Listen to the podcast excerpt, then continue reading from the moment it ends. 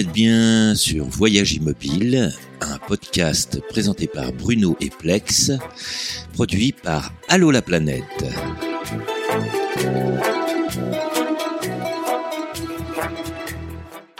Aujourd'hui, dans le salon de Pierre Rabhi, supplément, partie 1.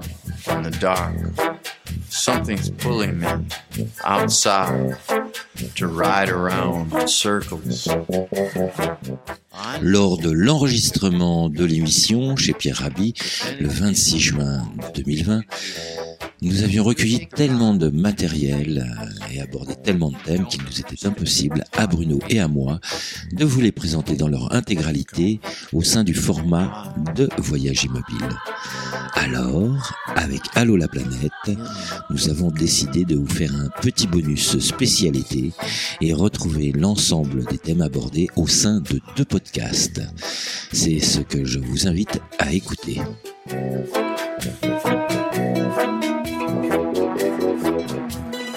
Lors de ce supplément première partie, nous avons parlé de surconsommation, d'essentiel contre le superflu ou de l'évolution du genre humain l'extermination des peuples d'Amérique et sa lutte au Burkina Faso avec un bel hommage aux femmes locales. Il nous a confié aussi sa vision de l'assassinat de Sankara et d'une manière générale de l'amour, de la vie. Je vous laisse avec tous ces thèmes de retour sur le plateau avec Pierre Rabhi.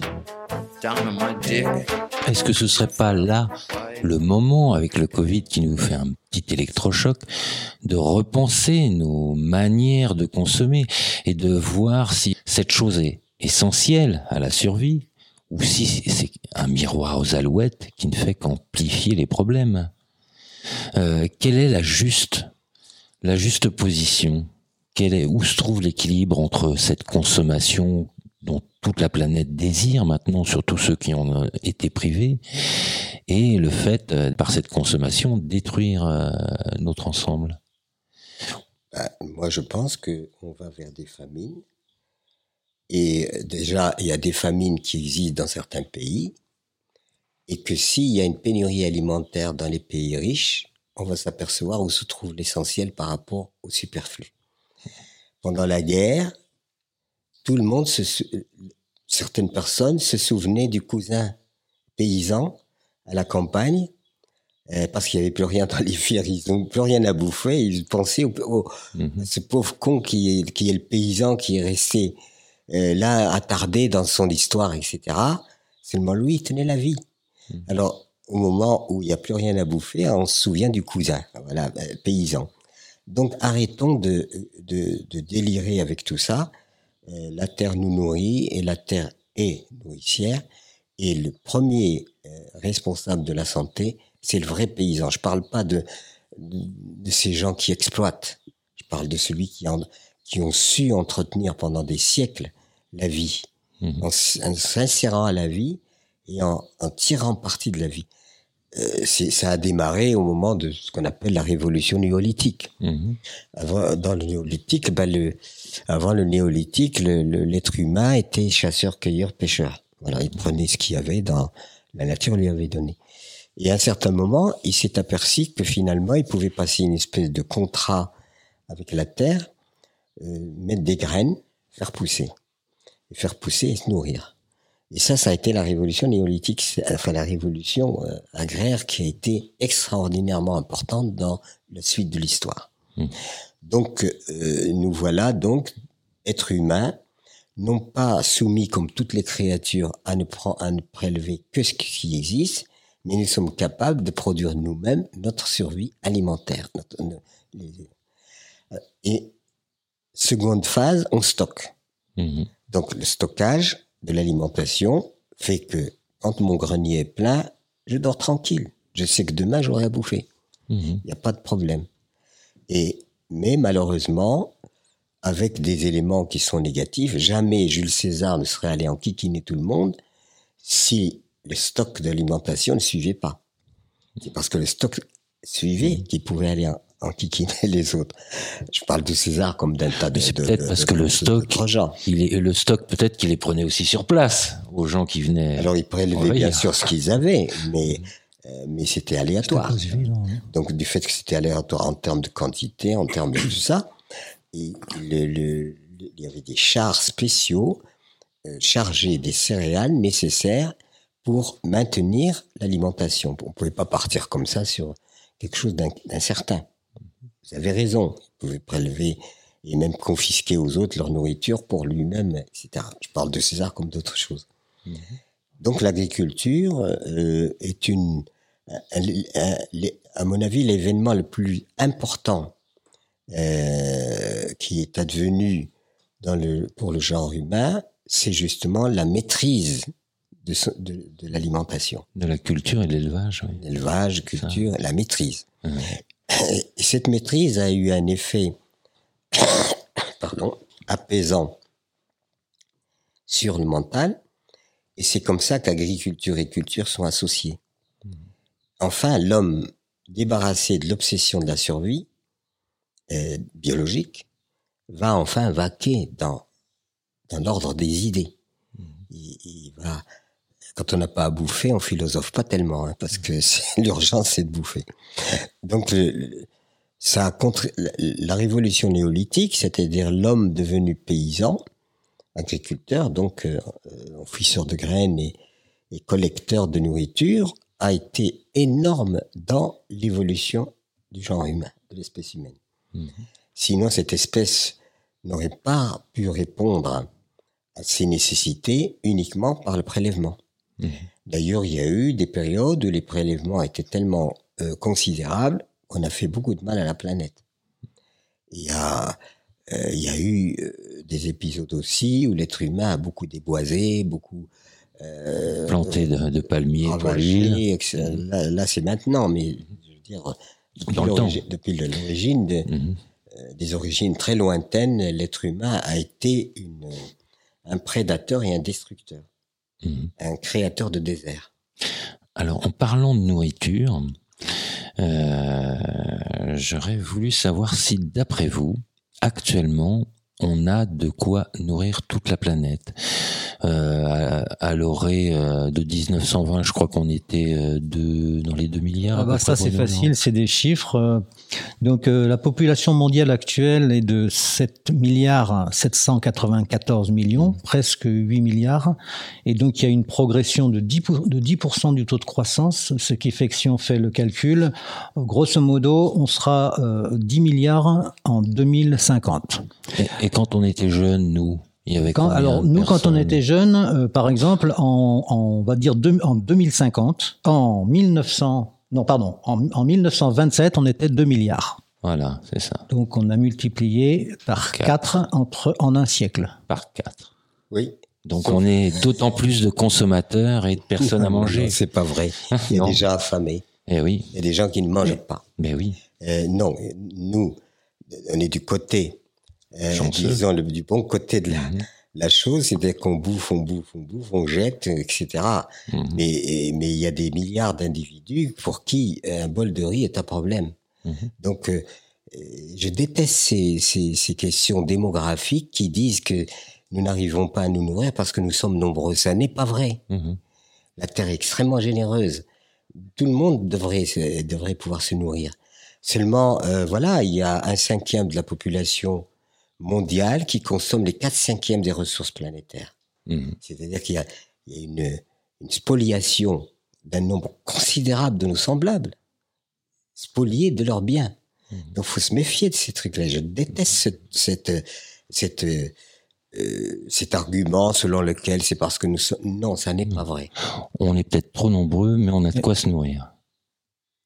Quoi? On est peut-être trop nombreux, mais on a quand même de quoi se nourrir cest qu'il faut faire aussi euh, être très délicat dans ces questions, mhm. c'est-à-dire qu'en fait, euh, soit nous prenons la situation réelle d'aujourd'hui, il y a X milliards d'individus, il y en a qui bouffent et qui jettent, et, euh, il y a des milliards de gens qui, qui n'accèdent même pas à à l'eau, ce qui devrait, ne serait-ce qu'à l'eau, ni à l'eau, ni à la nourriture, ni à rien du tout. Aucune des biens et des ressources vitales n'y accède pas.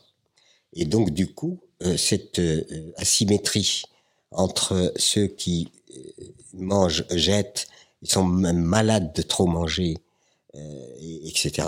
Et ceux qui, effectivement, sont sous-nutris, voire même pas, pas nourris, du, tout. Voilà. Donc, quand on parle de milliards et qu'on dise c'est à cause de, du surnombre de population, ça je déteste et je ne l'admets pas. Si on, si on partageait, d'accord, mais on ne partage pas. Alors on affame les autres et, et le système même a créé une possibilité d'aller leur piquer leurs ressources. Et imaginez l'Europe sans colonisation. Elle ferait quoi? Mhm. Eh bien, il y avait trop de monde en Europe. Mhm. Mais, mais est-ce que l'Europe, il y a du pétrole? Non. Il y a quoi en Europe? Comme ressources réelles hmm, Pas, peu de ressources minières. Il, y a, peu, peu de hmm. choses. C'est parce que l'Europe est allée chercher les ressources ailleurs, dans, sur, le, sur la planète, qu'elle a pu survivre. Et puis vous ajoutez à ça l'émigration européenne. Vous imaginez ces millions de gens qui sont partis euh, ah, bah, conquérir euh, l'Amérique, l'Afrique, l'Asie, partout. C'est des Européens qui se sont disséminés sur l'ensemble de la planète. Et donc, par conséquent, ils ont soulagé euh, le continent euh, européen dans lequel ils sont nés, puisque les leurs ressources de survie ne viennent pas de l'Europe. Au contraire, mhm. l'Europe pique les ressources de tout le monde pour arriver elle-même à survivre. Donc, vous voyez, c'est quelque chose de dangereux que de, que de dire c'est à cause de la surpopulation. C'est ce que je veux dire. Donc, il faut quand même que les gens raisonnent, réfléchissent, ne viennent pas sur des schémas comme ça. Euh, comme des comme des espèces de, de, de, de, comment dire de d'illumination qui qui en mhm. fait naît de l'obscurité. Donc le partage, s'il y avait équité dans les ressources, à ce moment-là, personne. L'Afrique est un continent plus riche que l'Europe. Mhm. L'Amérique l'Amérique est un continent plus fort, plus riche que l'Europe. Alors pourquoi mhm. est-ce que ces continents immensément riche, c'est là qu'il y a des famines? C'est parce que le bah, parce que les peuples sont exploités. Justement, j'avais j'avais une question là-dessus, moi, qui m'intéresse aussi. Euh, en fait, j'en ai même j'en ai même deux. D'abord, j'aimerais bien que vous nous parliez euh, de ce que vous avez fait au moment où vous êtes parti en 80, là, en 1980, pour aller faire de l'écologie, enfin mettre enfin maître de stage en écologie au Burkina Faso. Euh, et ensuite au, au Mali. Si, et vous avez dit, vous aviez dit à ce moment-là justement que euh à, à, cet endroit-là, au Burkina Faso, ils ont commencé à produire pour l'exportation et que ça a été fini pour eux, quoi. Euh, que ça a, été extrêmement difficile pour eux après, quoi. Mais c'est toute, euh, c'est toute l'Afrique. Voilà. Et, toute l'Afrique. Et ma deuxième question, donc, c'est est-ce qu'un pays comme l'Afrique pourrait, avec ses richesses justement, euh, de son sous-sol, vivre en autosuffisance euh, par rapport à l'agriculture et tout, amener des, systèmes de permaculture qui soient plus euh, plus viables ou je sais pas. Euh, voilà, comment on peut équilibrer le, rapport nord-sud sans justement que, que, que, le, que, le, que le nord vienne piquer, prendre au sud ses richesses, quoi. Est-ce qu'elle elle pourrait se défendre, cette Afrique, ou est-ce qu'elle pourrait s'organiser de façon à ce que ça puisse marcher? Oui, d'abord, euh, bon, je reprends l'histoire de l'Europe. En Europe, il y avait des serfs. Hum. Il y avait des seigneurs qui exploitaient les Européens. Les Européens qui s'exploitaient entre eux, d'abord, par des gens qui avaient évidemment... Euh, euh, qui, accaparé les ressources et qui ont appauvri les autres. Donc c'est pas l'être humain est partout le même, lui-même. Ensuite, c'est ouvert l'opportunité d'aller vers des, des pays euh, conquis, euh, fusillés en main, évidemment, euh, et, voire même euh, quelque chose qui m'a beaucoup beaucoup touché, c'est l'extermination des peaux rouges du Nord. Je sais pas pourquoi j'ai une affinité spéciale avec ces gens qui ont une espèce de dignité. Il y a quelque chose qui me frappe, qui me touche chez ces peuples-là. Vous voyez dire, c'est peut-être c'est euh, peut-être le côté animiste, proche euh, des éléments, proche de la nature, des gens qui sont plus en harmonie. C'est peut-être ça qui vous touche. C'est-à-dire qu'ils avaient, ils avaient touché, leur vie était en quelque sorte euh, inspirée par les, par l'observation de la réalité naturelle. C'est ainsi que moi, chez moi, dans ma chambre, j'ai affiché le discours de chef indien Seattle, je ne sais pas si vous connaissez. Mhm. Les Américains veulent acheter le territoire des Indiens. après les, après les avoir, euh, avoir piqués finalement. Ensuite, semble-t-il, il y a une, une, des lois euh, institutionnelles qui faisaient que ces Indiens devaient être dans le, légitimement protégés dans leur, euh, dans leur territoire et qu'on ne pouvait plus, comme avant, venir leur piquer. Alors il y a des gens qui ont constaté, c'est mon interprétation, qu'il y avait des richesses dans ces territoires qui ont été concédés et que la, la loi ne permettait plus, fusil en main, d'aller leur confisquer.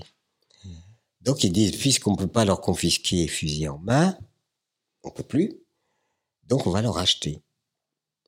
Et ils proposent d'acheter les territoires. Et ils vont voir le chef indien Seattle, je crois, je sais pas si ça se prononce comme ça, Mhm. et qui était un, qui était un, qui avait une autorité. Alors on vient lui dire, mais, euh, est-ce que vous- nous voudrions acheter euh, votre terre? Et que répondit-elle Mais comment voulez-vous que je vous vende la terre? parce que la terre ne m'appartient pas, c'est moi qui appartiens à la terre. Pas la même chose. Nous sommes des gardiens de la terre, pas Voilà, des propriétaires. Pas, des propriétaires. On Eh s'approprie pas un bien qui est le bien de la vie, qui est le bien de, De des tous. peuples. Voilà. Mhm. S'ensuit un discours magnifique, une leçon de sagesse, une leçon d'intelligence absolument exceptionnelle. C'est d'ailleurs dans ma chambre, j'ai encadré le discours du chef indien Seattle et j'ai que ça sur mon mur de ma chambre. Parce que je trouvais que là, il y avait quelque chose de vraiment très intelligent. Vraiment, vraiment intelligent. Tout le discours de ce sauvage est un discours intelligent et bien supérieur à, à ces gens qui, qui, qui se, euh, qui, qui se, se pensent cultivés, se intelligents. de leurs mots finalement. Ils se grisaient de mots. Et ben, là, il y avait l'intelligence. C'est ça la réalité. Mhm. Vous comme moi, nous, nous sommes tous ici, provisoirement sur cette terre, et cette terre ne nous appartient pas. Bien sûr. Bien sûr, on l'a. Il est, il est normal qu'un peuple ait un territoire. Parce qu'il faut bien vivre.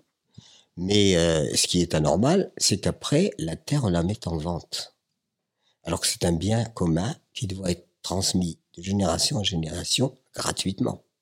Et non pas devenir propriétaire. Donc là, il y a un hold-up qui a été fait sur un bien qui est un bien commun. Mhm. Et c'est pour ça que il y a une injustice considérable euh, suivie d'une d'une pensée vraiment primaire et stupide, c'est qui est de l'appropriation du bien commun. On ne doit pas s'approprier le bien commun. C'est pas alors celui qui s'approprie ça devient important, devient etc. Mais j'oserais presque dire c'est c'est un hold-up c'est un hold-up Mhm. qui a été exercé sur un bien que personne n'a planté les forêts, personne n'a fait la terre, personne n'a- mis des baleines dans le Mhm. euh, dans la mer, personne n'a fait tout ça. Bon, on vient et on dit ah ça c'est moi, c'est à moi. Et on le parcelle et on le vend. Mais on fait Après, on même, commercialise. et- on commence même à commercialiser la lune. Donc, mais on, Enfin, il faut- On arrive même à commercialiser l'argent, alors. Ouais. De toute façon, euh, de toute façon, le commerce, euh, toute la spéculation sur la finance, etc. Ouais. La finance a rendu fou. On a fait Complètement. une, euh, puisqu'on fait des carnets d'alerte, je vous en donnerai. Euh, on a, avec mon ami euh, qui, est, qui a travaillé une dizaine d'années à TF1 Mhm. et qui sait faire des enquêtes, on a fait ce qu'on appelle des carnets d'alerte. Mhm. Et il y en a un sur la finance. La finance ou la prédation légalisée. Les, les- les- disons l'excès de la finance ou la prédation légalisée. C'est-à-dire que euh, je, je deviens prédateur légal à Mhm. partir du moment où je paye, sauf que je confisque un bien qui, qui, qui doit revenir à tout le monde. Et je le confisque parce que j'ai de l'argent. Alors bien sûr, moi j'ai de l'argent, je peux confisquer le bien, mais le pauvre, ben, lui, peut rien confisquer. Donc on recrée encore une situation dans laquelle euh, une catégorie a humaine ont- domine le- le- les, les autres Mm. et fait qu'il y a euh, des, des gens hyper riches et des gens hyper pauvres. Et le partage où il y a- il y a des gens qui arrivent au monde pour souffrir. Et il y avait des gens qui arrivent au monde pour accumuler, accaparer, mais ils partiront comme tout le monde. Seulement, il faut, ils font des, des dégâts dans, dans, dans la répartition des, richesses, c'est-à-dire que ça crée de la misère. Et de la misère, ça crée de la famine. Mmh. Les famines, c'est pas une fatalité, c'est dû, c'est dû aux mécanismes internationaux de la gestion des biens et des ressources qui font que, euh, qui font que des êtres humains, bah, vous avez des enfants, vous pouvez pas les nourrir. Et moi, je l'ai vu. Mmh. Vous pouvez pas les nourrir.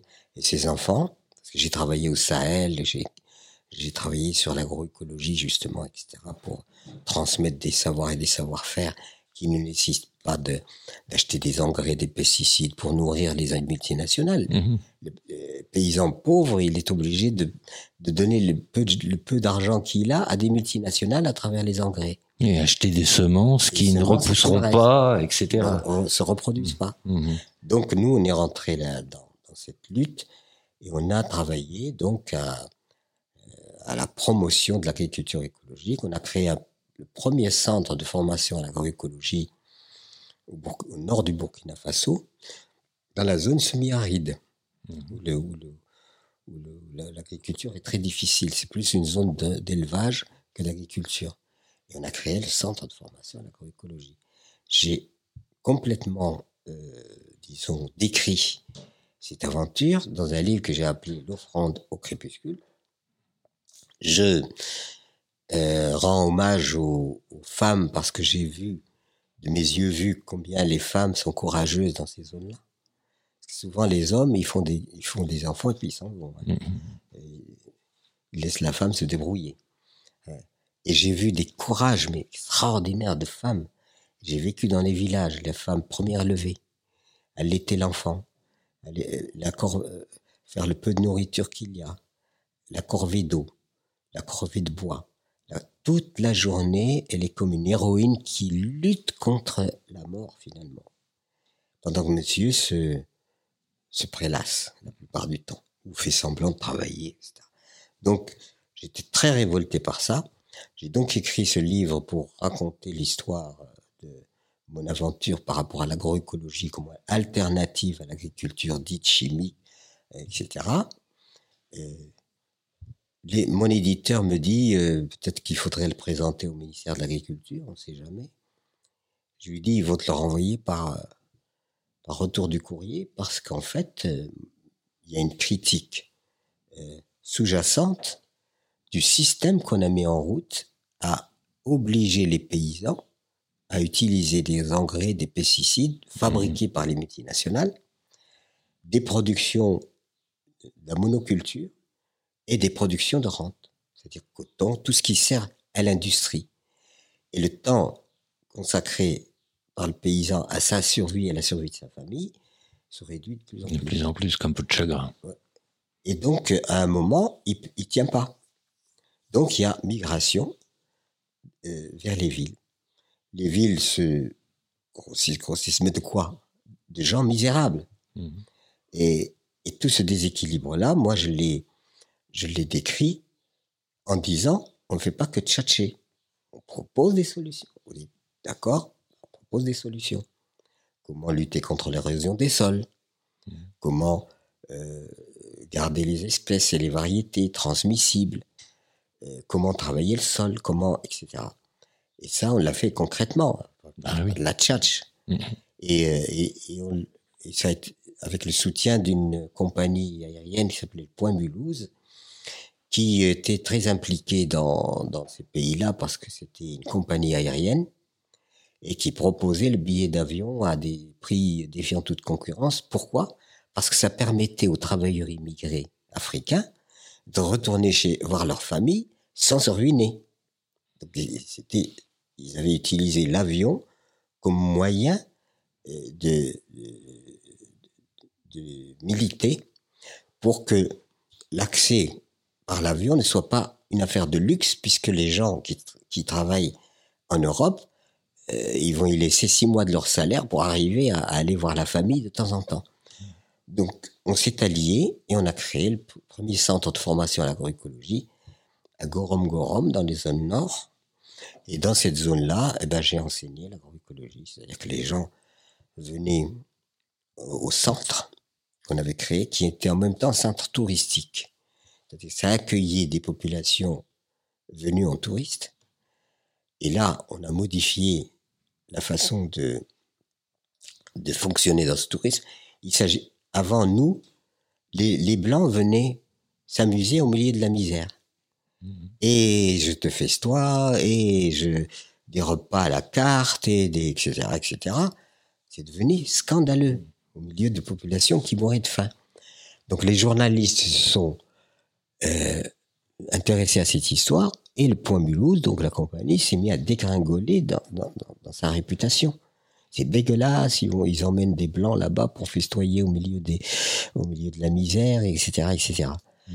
Et quand euh, on m'a demandé euh, mon avis et ma collaboration, ben moi, nous, on a créé le premier centre de formation à l'agroécologie. Les gens viennent, on a rajouté à la partie euh, accueil une partie formation des paysans. Ce qui fait que la personne qui venait en touriste savait qu'elle se solidarisait avec les paysans que nous nous formions.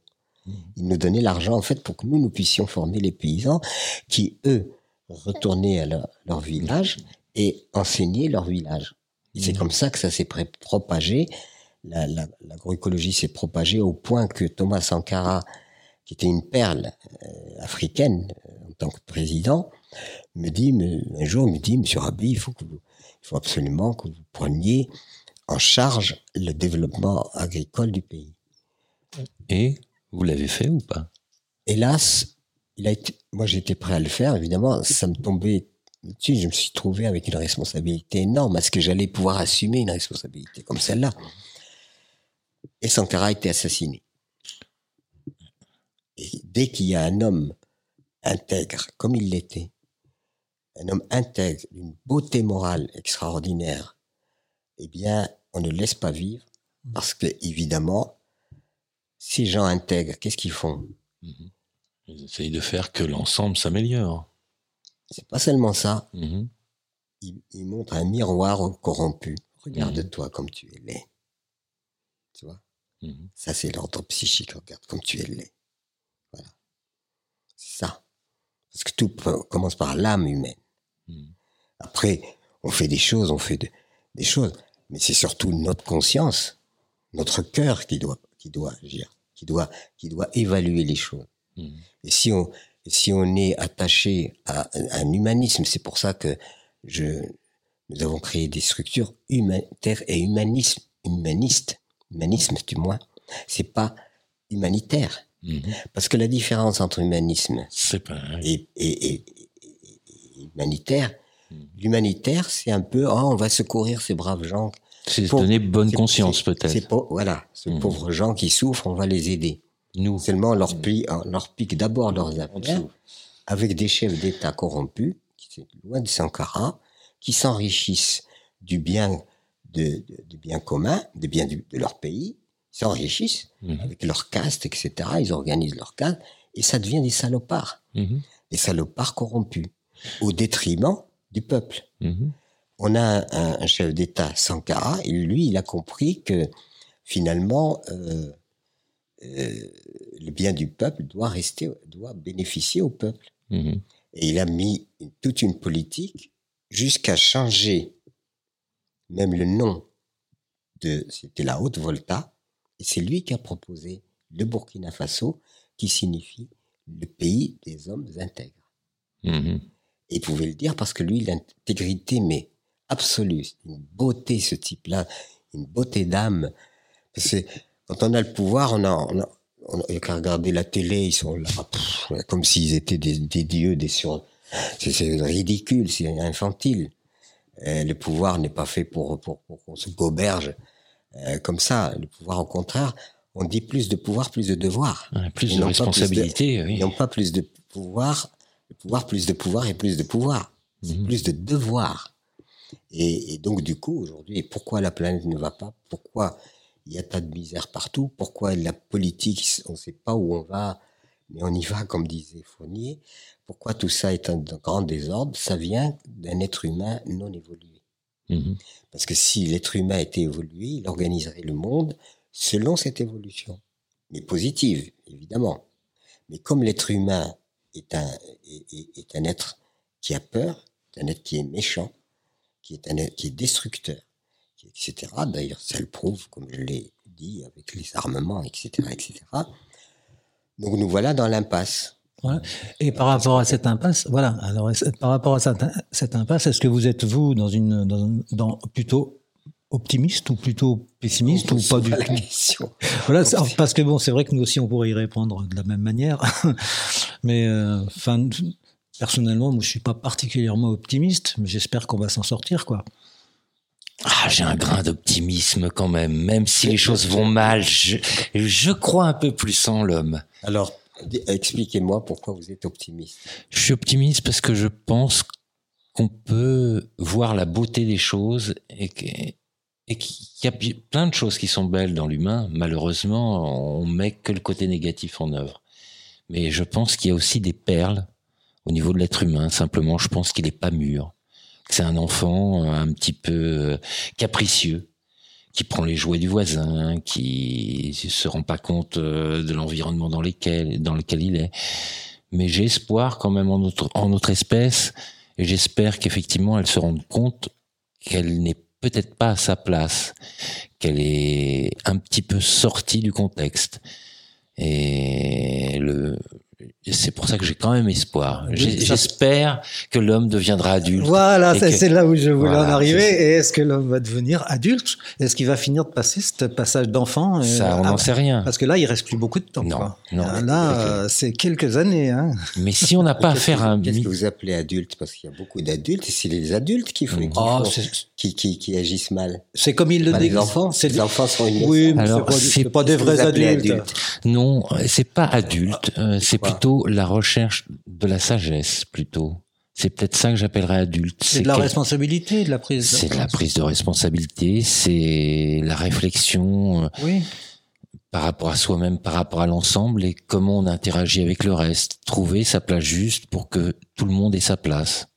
Mm. C'est peut-être ça. Et, et vous, euh, votre pessimisme, c'est quoi? Ce pessimisme? Moi, c'est une question de temps. Ouais. J'ai, euh, je, je, je crains personnellement, vu les, les, enfin plus on rentre dans nos émissions et plus on voit, euh, on a, on a étudié, on, est allé voir le feu, l'eau, des choses comme ça. Plus on va là et plus on se rend compte que le temps est compté. Le, temps est compté. Que on, a, on a des, actuellement on a des difficultés pour revenir en arrière. Et, euh, et, et ça ne, ça ne s'arrange pas. Et justement, ce qu'on pensait par rapport à ça, c'était par rapport au Covid 19 que c'était là maintenant une nouvelle expérience qui nous arrivait et que si on, pouvait essayer de profiter de cette leçon que vient de nous donner le Covid, comme euh, vous disiez tout à l'heure, de toute façon, il n'était pas grave, heureusement, je suis d'accord avec, euh, avec ça. Euh, mais maintenant, est-ce qu'on ne peut pas se servir de cette expérience comme d'un tremplin pour essayer d'aller vers quelque chose quand même qui soit honnête et qu'on se réconcilie avec l'homme?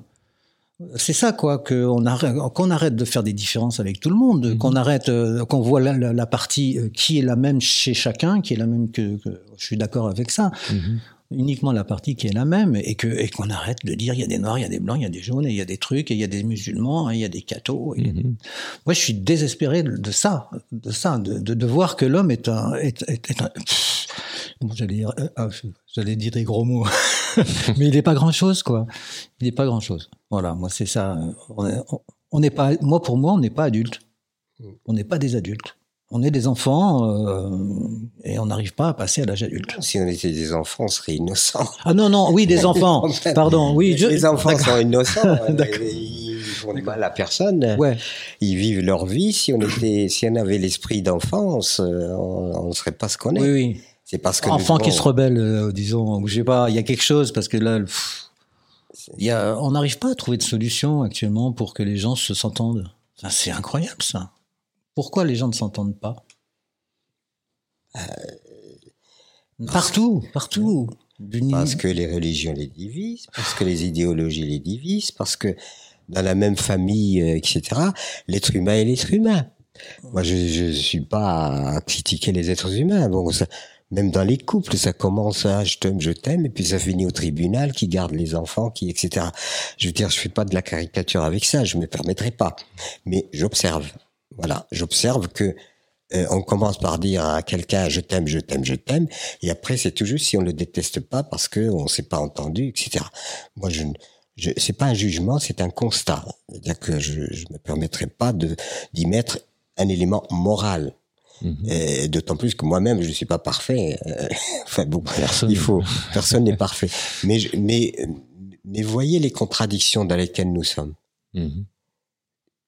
Pour moi, l'amour ne peut pas produire au-dessus que l'amour. Il ne faut pas demander à un poulet de faire un lapin. L'amour, c'est l'amour, c'est tout. Et l'amour, on l'a réduit à nous deux, intimité, euh, je t'aime, je t'aime pas. Et, non, moi, ce que j'entends par, par amour, c'est l'amour universel. De la vie, de, mhm. la vie, de tout. Et puis, euh, la vie fait que euh, nous avons un destin commun avec quelqu'un qu'on a rencontré. Bon, on a, on a, un destin commun. On, on, on, célèbre la vie en faisant des enfants. On fait ces choses-là sont très très belles. Mm-hmm. Mais euh, le problème, c'est que très souvent, ben, malheureusement, du fait de notre inaccomplissement, euh, on arrive à virer de bord euh, parce qu'à un certain moment, on ne voit plus ce qui, ce qui nous dépasse. Mais on reste dans ce qui qui est de notre intérêt intime. Mhm. Hein.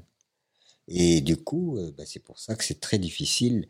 Parce que l'amour, il faut pas le définir comme je t'aime ou je t'aime pas. C'est l'amour est, une énergie que nous avons en nous et qui fait que moi je suis écologiste par amour, pas mhm. seulement par raison. Mhm. Et c'est pas, pas ça qui, euh, qui, pourrait nous sauver justement, l'amour. Bien sûr. Donc vous avez espoir en l'amour. Non, mais espoir. Euh, moi, je, je dis, soit. Non, moi, c'est pas compliqué. Euh, c'est changer ou disparaître.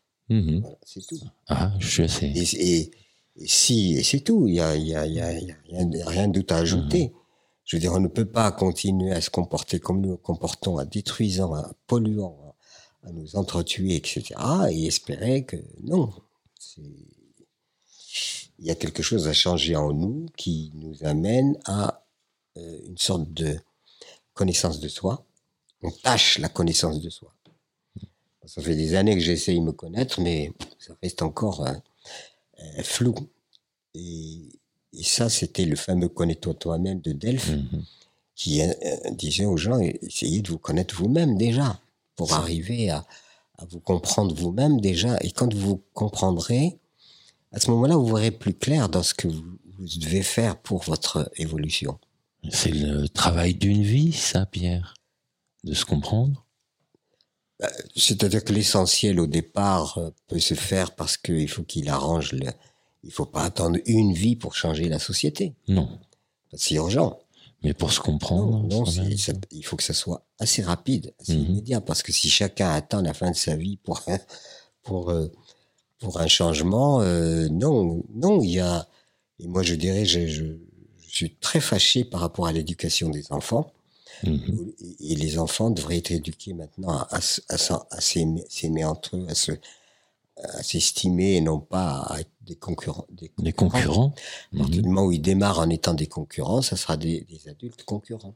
Mhm. Et on, on, les aura abîmés. On les aura abîmés parce qu'on les, les, aura mis dans euh, euh, dans une aspiration toujours à autre chose, toujours à quelque chose d'autre j'ai ça, mais il faut ça, j'ai etc., etc. La course en avant. Comment? La course en avant, ne mais, mais pas être heureux avec ce qu'on a. Qui est douloureuse. Mais oui. Mmh. Qui est douloureuse. Les, les, les, quand on a fait des sondages et des, essayer de révéler l'état d'esprit, l'état d'âme des, des gens, ce sont les, les, gens les plus nantis qui sont les plus malheureux.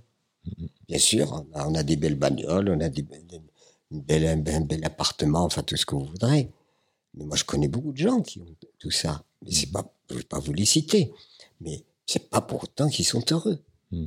Parce que le, et puis vous allez euh, dans dans des peuples simples, euh, ils ont peu de choses.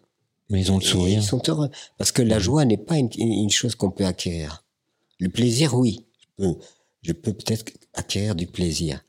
Mais de la joie, c'est d'une autre essence. Mmh. Et le plaisir est éphémère. Euh, voilà. Mais ça ne veut pas dire qu'il faut pas avoir du plaisir. Pas ce que je veux dire. Mais je veux dire que la joie est quelque chose qui est de notre nature. Et, quelqu'un n'a rien du tout, il est heureux. Euh, L'autre, il a tout pour être heureux, il est malheureux. Donc, ce qui fait que l'être humain, bah, il est, euh, il est ambigu. Eh bien, Pierre, euh, nous allons nous faire une petite pause musicale. Nous allons écouter le titre Agriculteur par le groupe Oiseau du folk festif qui nous vient d'Auvergne. Toute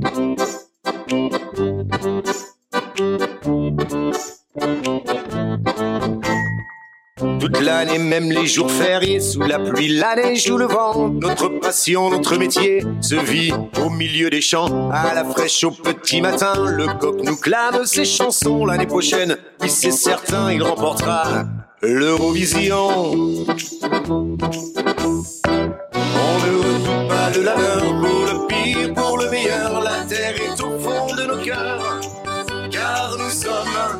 sommes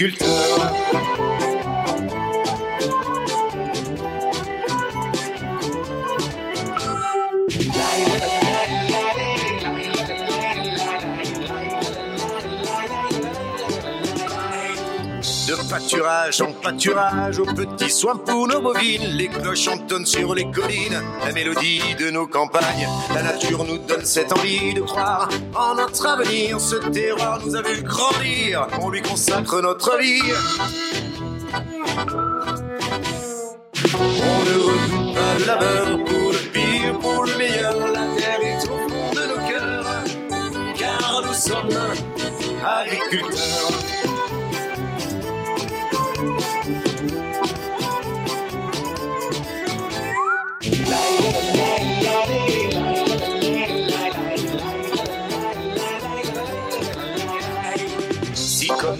Tu as la main verte, tu peux venir la ferme est ouverte. Surtout ne te fais pas de mille, on ne va pas trier les lentilles. À côté du puits en venez, avec le coup déjà levé. Y aura Jim, notre vedette, on t'attendra de l'île à la buvette.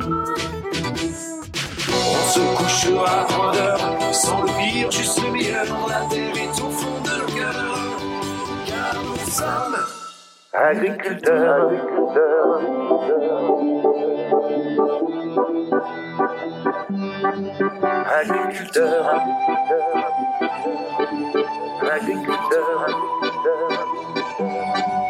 Agriculteurs.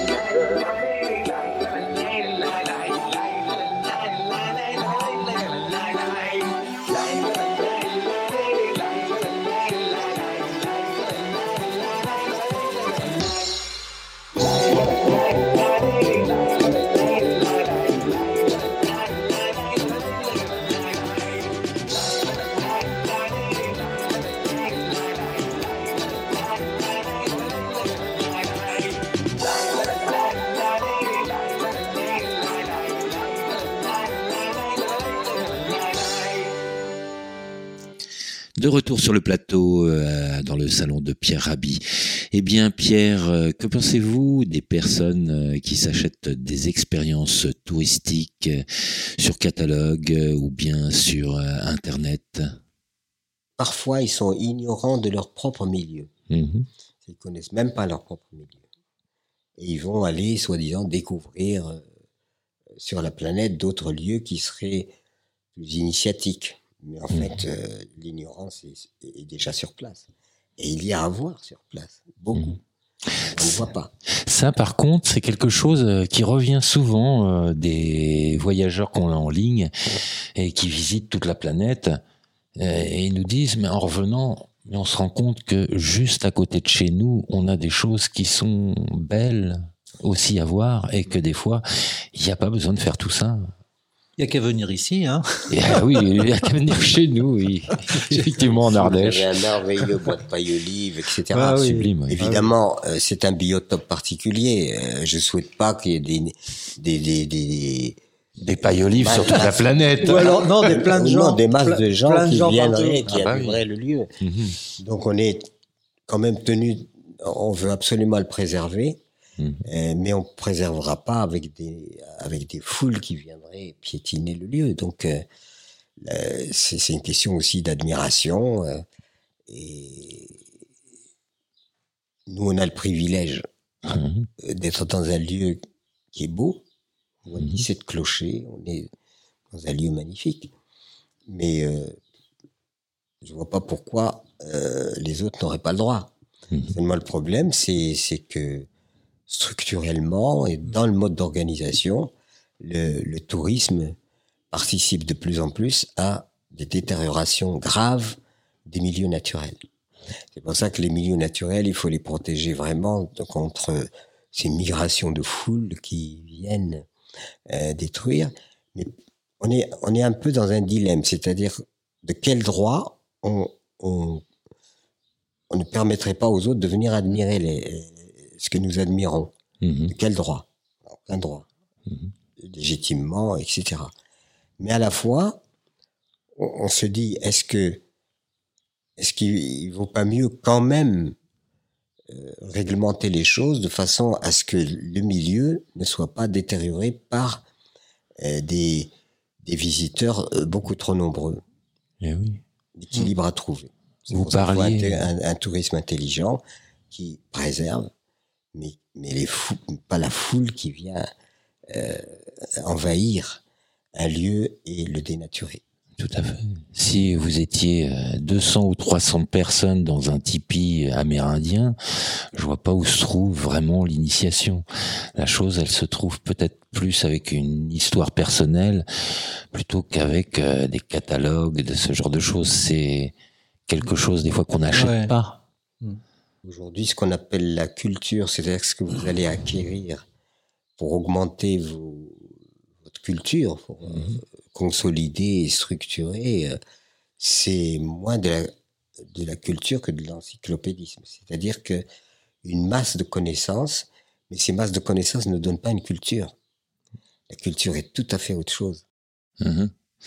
Et en ce qui concerne euh, la médecine, qu'est-ce qui pour vous est une vraie médecine ou une bonne médecine? L'académisme moderne qui a produit la pétrochimie internationale. Qu'est-ce que l'a produit la pétrochimie internationale? Un médecin prescripteur. Vous avez tel ça, vous prenez ça, vous prenez ça. vous prenez ça. Donc les laboratoires pharmaceutiques sont contents Mhm. parce suffit. C'est ça ce qu'ils appellent la médecine, c'est que quand on est malade, on prend un remède Mhm. mais on prend pas l'être humain dans sa, dans sa globalité. Quelquefois, je suis pas bien parce que si, mentalement, ça va pas bien. Mhm. Pas mon corps. Mon corps subit les émotions négatives que je, que je recèle en moi Mhm. si je ne suis pas bien. Voilà. Et je prends la personne dans sa globalité. Et à ce moment-là, j'aborde la personne dans, que, dans, dans ce qu'elle est réellement, à la fois physique, à la fois psychique, à la fois émotionnelle, à la fois. C'est ça la vraie médecine. On revient à l'âme encore. Ben oui, Mhm. c'est ça la vraie médecine. Et le système moderne a fabriqué un, un médecin prescripteur et un agronome prescripteur. Mhm. L'agronome est devenu lui-même prescripteur. Il, y a, il faut telle substance pour ci, il faut telle substance pour là. Tant d'azote. puis ça s'arrête là. tant de machin. Il est bien moins savant que mon paysan des Cévennes, Mhm. euh, qui lui en savait beaucoup plus que lui. Mhm. Seulement le mon paysan des Cévennes, lui, il n'était pas dans la, dans, il était d'abord pas dans la logique du monde moderne. Il, avait du mal à transcrire Mhm. euh, ce qu'il savait. Donc à transmettre. beaucoup de choses. Donc transmettre était une difficulté. Transmettre par euh, des actes concrets, oui, mais transmettre par euh, la théorie ou, le, ou le- ou disons, je pense qu'on va appeler les préceptes ou, Mhm. euh, liés à, à- à l'écriture, etc. euh, ben, le paysan ne savait pas écrire, Mhm. mais il était savant. Mhm. vous voyez? Et ça, c'est la modernité qui a tout cassé tout ça, parce qu'elle a voulu fabriquer, depuis l'école d'ailleurs, elle a voulu fabriquer un citoyen consommateur de pétrole. Elle, a fabriqué un citoyen qui convient, qui lui convient pour développer Mhm. ce- son, Ce son paradigme à elle. Mhm. voyez Et comme ça, on a perdu, perdu, perdu des connaissances euh, incroyables. Moi, j'ai, j'ai des Buffons, j'ai, j'ai lu Olivier de Serres, etc. Quelle sagesse et quelle connaissance extraordinaire.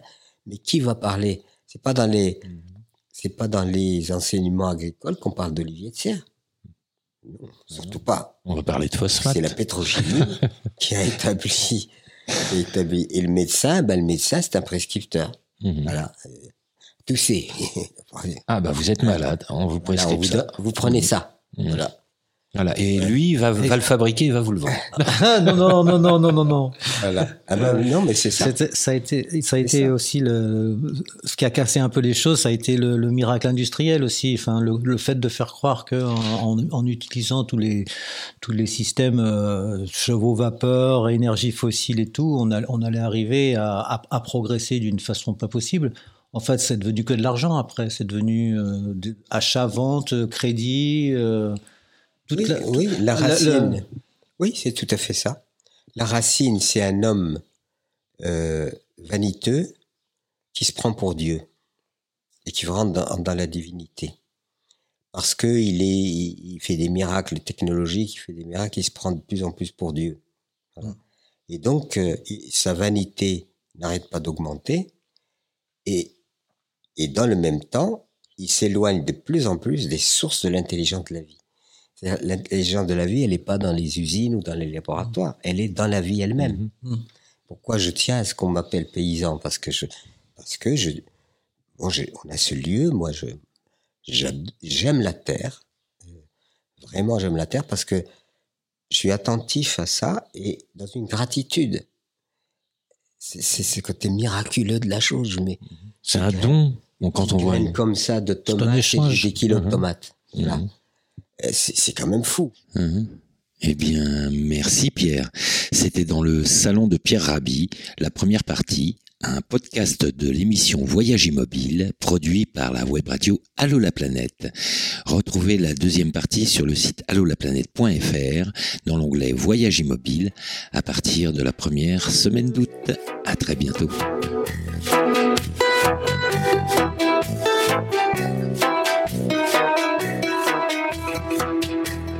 C'était Voyage Immobile, une émission produite par Allo la planète, présentée par Bruno et Plex.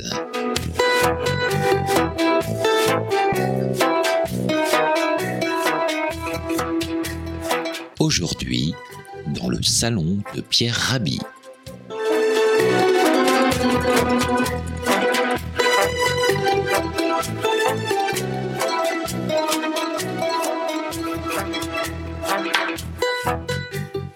Pourrez réécouter l'émission en podcast euh, courant juillet, ainsi que l'intégralité de l'entretien de Pierre Rabhi en deux parties sur le site d'Allo la planète dans l'onglet Voyage immobile. At your age, you're still joking.